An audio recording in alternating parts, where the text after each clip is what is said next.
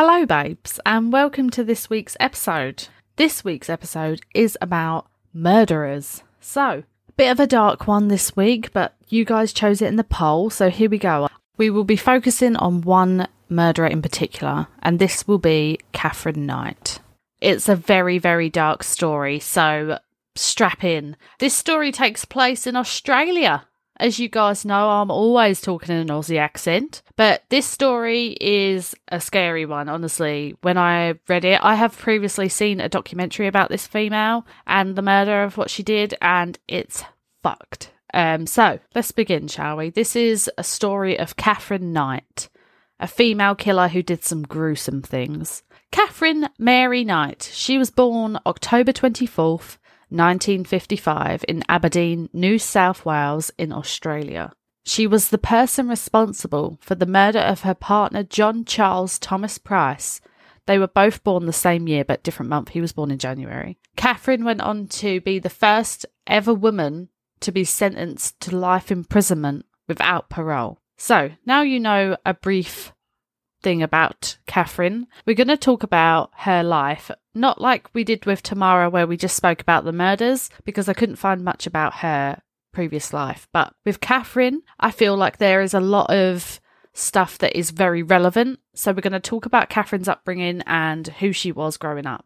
So let's talk about Catherine's early life, as this I feel is more prominent than Tamara's, who we did just speak about, but her parents were quite the talk of the town. They were actually part of an affair that her mother Barbara was having with her dad Ken. That's, well, his name was like Kenny or something, or whatever his name was, but Ken, it's Barbara and Ken. Barbara was already previously married, but she did begin a relationship with Ken, who was a co-worker of her husband's. The affair became quite the scandal in the small town. And Barbara had already had four children prior, and two remained with their f- birth father, and the other two were sent away to live with their aunt in Sydney. Catherine was born alongside her twin. Barbara's husband then died, and the two children moved back in with Barbara and Ken. So Ken and Barbara are the biological mother and father of the twins. That one is Catherine. And her previous four children, the two after her father had died, they came to live with Barbara and Ken. Barbara's grandmother was said to be an Indigenous Australian who had married an Irishman, and they were very proud of that at the time. Um, the area that they lived in, however, was very heavy on the racism, unfortunately, and this caused a very tense upbringing for the children. Um, however, Catherine didn't really have any relatives that she did feel close to within her family, apart from her twin and her uncle Oscar Knight, who committed suicide in nineteen sixty-nine. Catherine actually still continues to say that his ghost comes to see her. So she only had two close relatives within her family, which were them two. Her father, Ken, was a very violent drunk who raped Catherine's mother sometimes up to ten times a day. Catherine's mum was a real fucknut, though. Um, not to justify that them actions, but she went on to tell her children often about the intimate details of her sex life and how she hated to have sex and how she hated men. On one occasion, Catherine actually approached her mother to explain that a partner of hers asked her to do sex acts that she was not comfortable to do. Her mum responded with this advice: put up with it and stop complaining, which is insane. That's not really the motherly advice that most mothers would give. But Catherine said that she was also raped by multiple family members up till she was about eleven years old. And although there was never actual evidence of this, multiple family members claimed that this was actually true. At school, Catherine seemed to be a good student, earning awards for being good, however, which I find insane. Um, however, she experienced very strong rage-filled outbursts that she could not control, and this could be over a very small upset. So you could have dropped Catherine's pencil that you borrowed from her, and she would go on an outburst that was violent and very dangerous. She left school at fifteen years old, and somehow in that time, she didn't learn to read or write. Uh, she went to work as a cutter in a clothing factory, but she eventually left this job to pursue what she called her dream career, which was cutting up internal internal organs and entrails of animals, so pretty much like a butcher. And she was in that job for quite a while, and she got promoted to receive her own set of butcher's knives, which she actually always kept above her bed, and she quotes, "handy if I need them," and she kept that as a continuous habit in her life until she was eventually arrested. So she did that from a very young age up until many years later. So we're now up to Catherine being a young adult, and already I can see some signs that there is some kind of mental health concerns here. There is there's signs of childhood trauma, and God knows what else has happened to her as in during her upbringing. And definitely, I feel like somebody could have sought some help and tried to help her, but obviously that didn't happen. So let's continue on. Catherine is now a young adult. So she begins dating, and throughout Catherine's life, she went on to have four well-known relationships. We're going to get into those because they're very prominent. Her first relationship being David Kellett. David was a bit of a drinker, but in nineteen seventy-three they met and went on to marry in seventy-four. She asked him, by the way. Wasn't the other way around. They had a wonderful wedding. Not. They didn't have a wonderful wedding. Even his, I'm sure his mother-in-law or a relative of Catherine's pretty much gave him a warning before the altar or after the altar. Like, yeah, she's fucking crazy. She will kill you one day. But, you know, he still continued to go ahead with the marriage. They had a great wedding. I don't think they did have a great wedding. But especially during their wedding night, for some, the wedding night is a wonderfully romantic night to make sweet, sweet love to one another. Catherine did do that, but also ended up trying to strangle David because he fell asleep after only having sex with her three times. So, great start to the marriage. Their relationship went on, and it was in constant turmoil because of Catherine. They went on to have a child in nineteen seventy-six, but David ended up leaving Catherine behind as he couldn't cope with how possessive and violent she was. He moved to Queensland and met another woman, so he was like, fuck off Catherine, I'm with someone else now. But Catherine couldn't stop herself from behaving erratically after this. She was seen pushing her newborn baby in a pram down the street, but throwing the pram from side to side frantically, like almost violently, and subsequently Catherine was taken into the care of St Elmo's Hospital and diagnosed with postnatal depression. It is here that she spent many weeks recovering, but once she was allowed to leave the hospital, Catherine continued to spiral. Catherine took her two-month-old child to a railway and placed her on the tracks. She then went and stole an axe from God knows where, went into the town and threatened to kill people. Luckily, a passerby who was near the tracks noticed a baby on the railway line and saved her before the train had passed. Catherine again was arrested and taken back to St Elmo's to be taken care of, but she recovered very quickly and signed herself out the next day after this incident. And I just have to say, people, this is not the end. This gets worse. Like, this is already, I think, like, there's signs here already. Somebody in the care system needs to do something.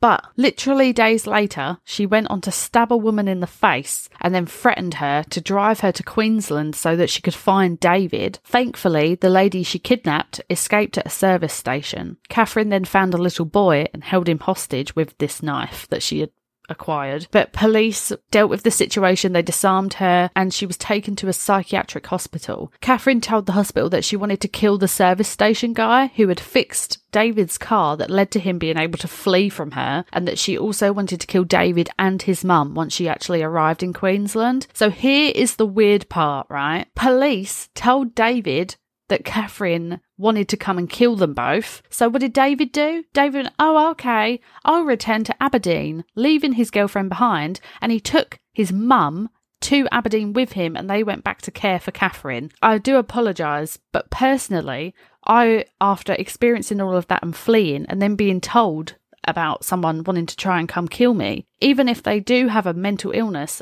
I'm putting myself first in that situation, and I'm not going back to somewhere where I know my life could be in danger, especially with my mum as well. So, you know, kudos for him going back and trying to help Catherine, but I wouldn't have done it personally. I would have... I would have not done that. But Catherine was eventually released and was cared for by her mother-in-law and David. They moved to a suburb in Brisbane where she got a new job working in Meatworks, which is another like butchery meat death place. They had another daughter in nineteen eighty, and then in nineteen eighty-four, Catherine actually left David and moved in with her parents. She eventually then got her own home, but at some point during her work, she had injured herself, and that led to her receiving disability pension, and she stopped working completely. She was given housing by the government in Aberdeen. And that, folks, is the end of the first marriage. After all of that, you would have thought that the hospitals or police would have found her unfit to be safe within the public, but nope. She continues to have three more relationships and live freely.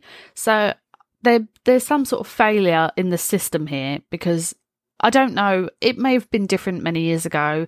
They probably didn't keep a close eye on people like they do now. Um, I mean, there's still failures in the system, but like this, after the second incident, I feel people would be like, right, okay, hold on here. She's threatening to kill people. We've got to take care of the situation. Let's not allow her in the public. But no, she continues on. So her next relationship is with another David, but this guy's name is David Saunders. This one didn't last too long because Catherine ultimately fucked it all up again. So they met in nineteen eighty-six, and after a few months, I'm going to call him David S because there was a David before, so this is now David S. David S moved in with her and her two daughters. He did, however, keep his old property, so he never sold his previous home that he lived in before he moved in with Catherine. Catherine became overly jealous and was suspicious of what David was getting up to, especially because he had his own home, so she couldn't tell if, if he was ever going back there or what he was doing. She would often throw him out and, and then ask him to come back, and it was just a very toxic push and pull relationship. But Catherine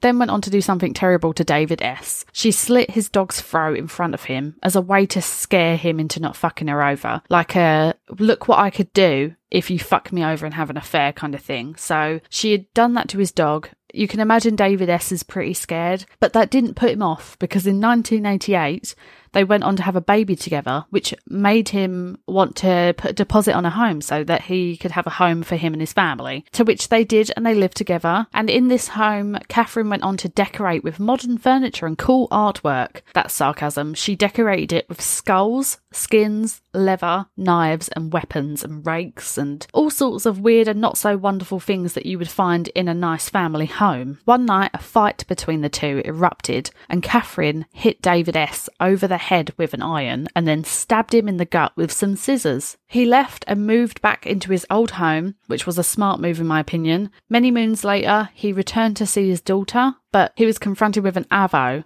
which is an apprehended violence order, against him. Whilst he had been away, Catherine had gone to the police and said that she was scared of David S and that she wanted a, an A V O against him. So that was that. That was the end of relationship two. Now, the third relationship was very short and sweet. Uh, this was in nineteen ninety. She met John Chillingworth and they had a baby the following year. This partnership lasted about three years. She went on to leave John for a man that she was having an affair with for quite a while during their relationship. This man would be John Price. Now, people, does this sound familiar?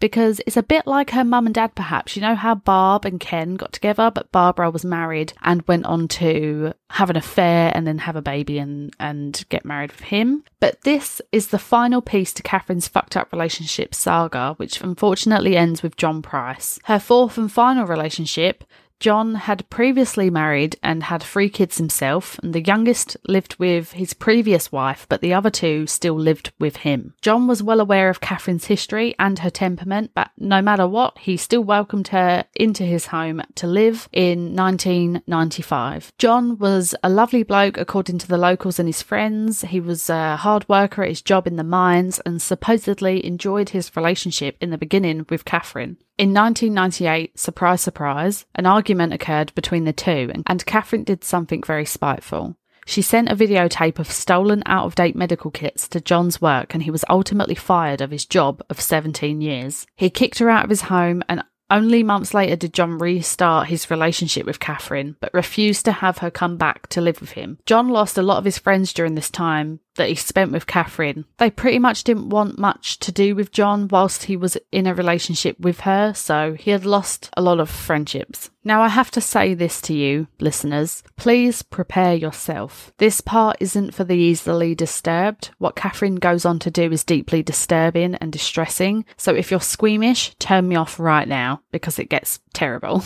If you still want to know what happens, then continue listening. In two thousand, their relationship had remained toxic, and one day Catherine had stabbed John in the chest. He got medical attention and continued life, and he eventually went on to take himself to the courts, where he got a restraining order against Catherine. So the same day he got that, that restraining order out, he went to work, and whilst at work, which is a new job I'm assuming, he confided in his co-workers and told them that if he didn't come into work the next day, that Catherine has definitely killed him, which obviously left them a little bit concerned, and they told him, please John, don't go back home. But he went home anyway because he was concerned for his children's safety. Uh, once he got home, he had found that his children weren't actually there, and that Catherine had sent his kids away for a sleepover with friends. So Catherine actually wasn't there at the time. I don't know how he figured this out, whether it was from a note or if Catherine had called him or texted it. I don't know, could you text then? But he knew that they were away at a sleepover. Catherine was not at his home at that time. So he went out, went over to some neighbours, hung out for a little while, um, before heading home to go to sleep about eleven p m. Later on in the night, Catherine turned up at John's house while he was asleep.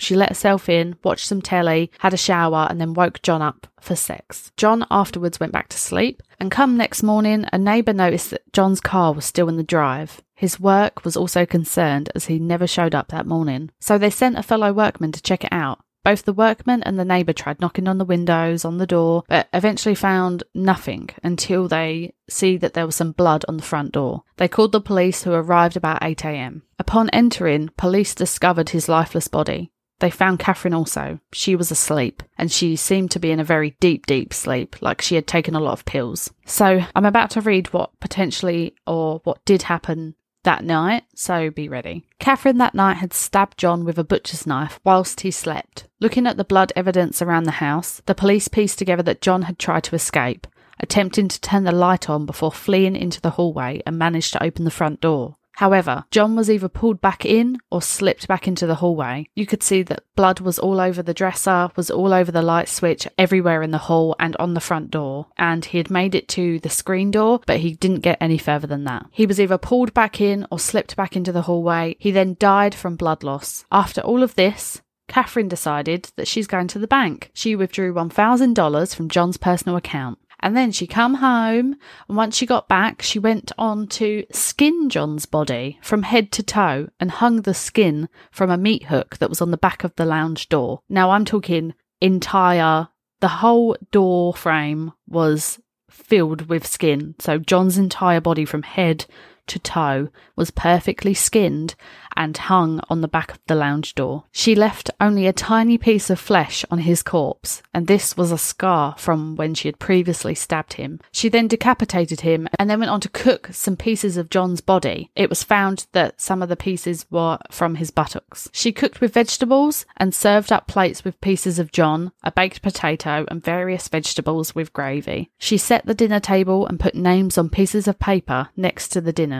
These names were the names of his children, placed at each plate. She prepared to feed his children pieces of his body. She made an extra plate of food that was also found outside in the garden. It was investigated that they think that she may have tried to eat his body but wasn't able to do it, so placed it outside. Um, but that's speculated, so that's not for certain. She also put his head into a pot with vegetables and cooked that. The pot was actually still warm when the police came to investigate. At some point later, Catherine then posed his skinless body with his left arm placed over an empty one point two five litre bottle of Shelley's Club Lemon squash bottle, with his legs crossed at the feet, left ankle on top of the right. She also wrote a note on a picture of John saying this: "Time got you back, Jonathan, for raping my daughter.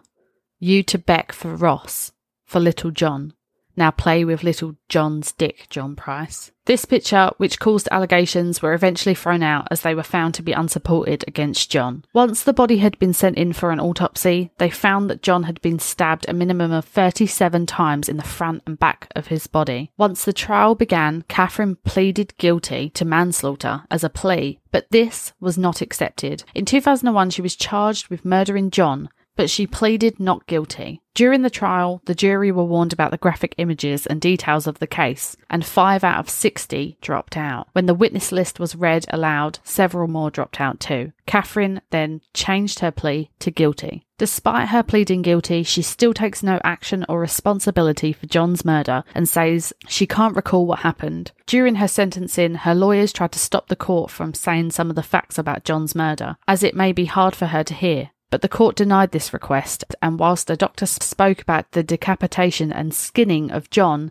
Catherine actually freaked out and was sedated at the court. She was sentenced to life without parole, and in two thousand six, she appealed the life without parole as she thought that that was too harsh to not be allowed the possibility to never have parole ever just because she killed. To this day, which of course I don't, I don't think it got thingy, I think she's still in life with parole. Um, to this day, she claims they had great sex that night, and she remembers nothing but him getting up for a wee and coming back to bed. She thinks she must have fallen asleep after that. Catherine Knight, everybody. It's a really scary and very sad story and case. I feel like this case should have been dealt with a long time ago. She had been put into hospital and psychiatric care. There were so many incidents. She held a child hostage. She threatened to kill multiple people. She had done so many bad things that could have been caught a long, long time before she killed John. And it's so upsetting that it got to that point. You know, the three previous men were very, very lucky that, you know, they managed to get out of that relationship. It's a really sad case that John was the one who ultimately was killed at the hands of Catherine, and that this wasn't taken care of a lot sooner. You know, this isn't as common today as it was then. I mean, this was the nineties that she did this, so... But times have definitely changed. As for her having no recollection of it, I personally think that she just blocks it out. Maybe she is so narcissistic that she's in love with herself that she doesn't even want to accept that she's done something so horrific, although she just... probably loves the fact that she's done something so terrible. I was reading more reports about, I actually read the detective's report that was the first officer on the scene that went in to investigate, and it's it's actually horrifying. Um, as he enters, he looks around the property, he sees lots and lots of pools of blood everywhere, the skin dangling from the back of the lounge door, which he said draped from the top to the bottom of the door because it was his full head. He had been skinned whilst the head was still on because the skin of the head was on the on the skin suit. His skinless body lay in that position, like I said. There was blood everywhere, handprints on, on the chairs, on the doors, on the dressers, blood all in the hallway, pools everywhere. And throughout all of that, she just went to sleep. She made no effort to cover it up. She made no effort to flee the scene. She, I think, ultimately was... insane. Um, she is in prison. I don't think she's in any psychiatric prisons or anything like that. She was assessed mentally, but I don't, I think it might have been inconclusive. I couldn't find anything like that. So that's the story of Catherine Knight and John Price. She remains in prison today, and she will be in prison for life. Actually, let's check to see if she's still alive. Sorry, can I just say I went to Google Catherine Knight twenty twenty-one, and there is a thing that says Catherine Knight's net worth, and apparently she's worth two million dollars.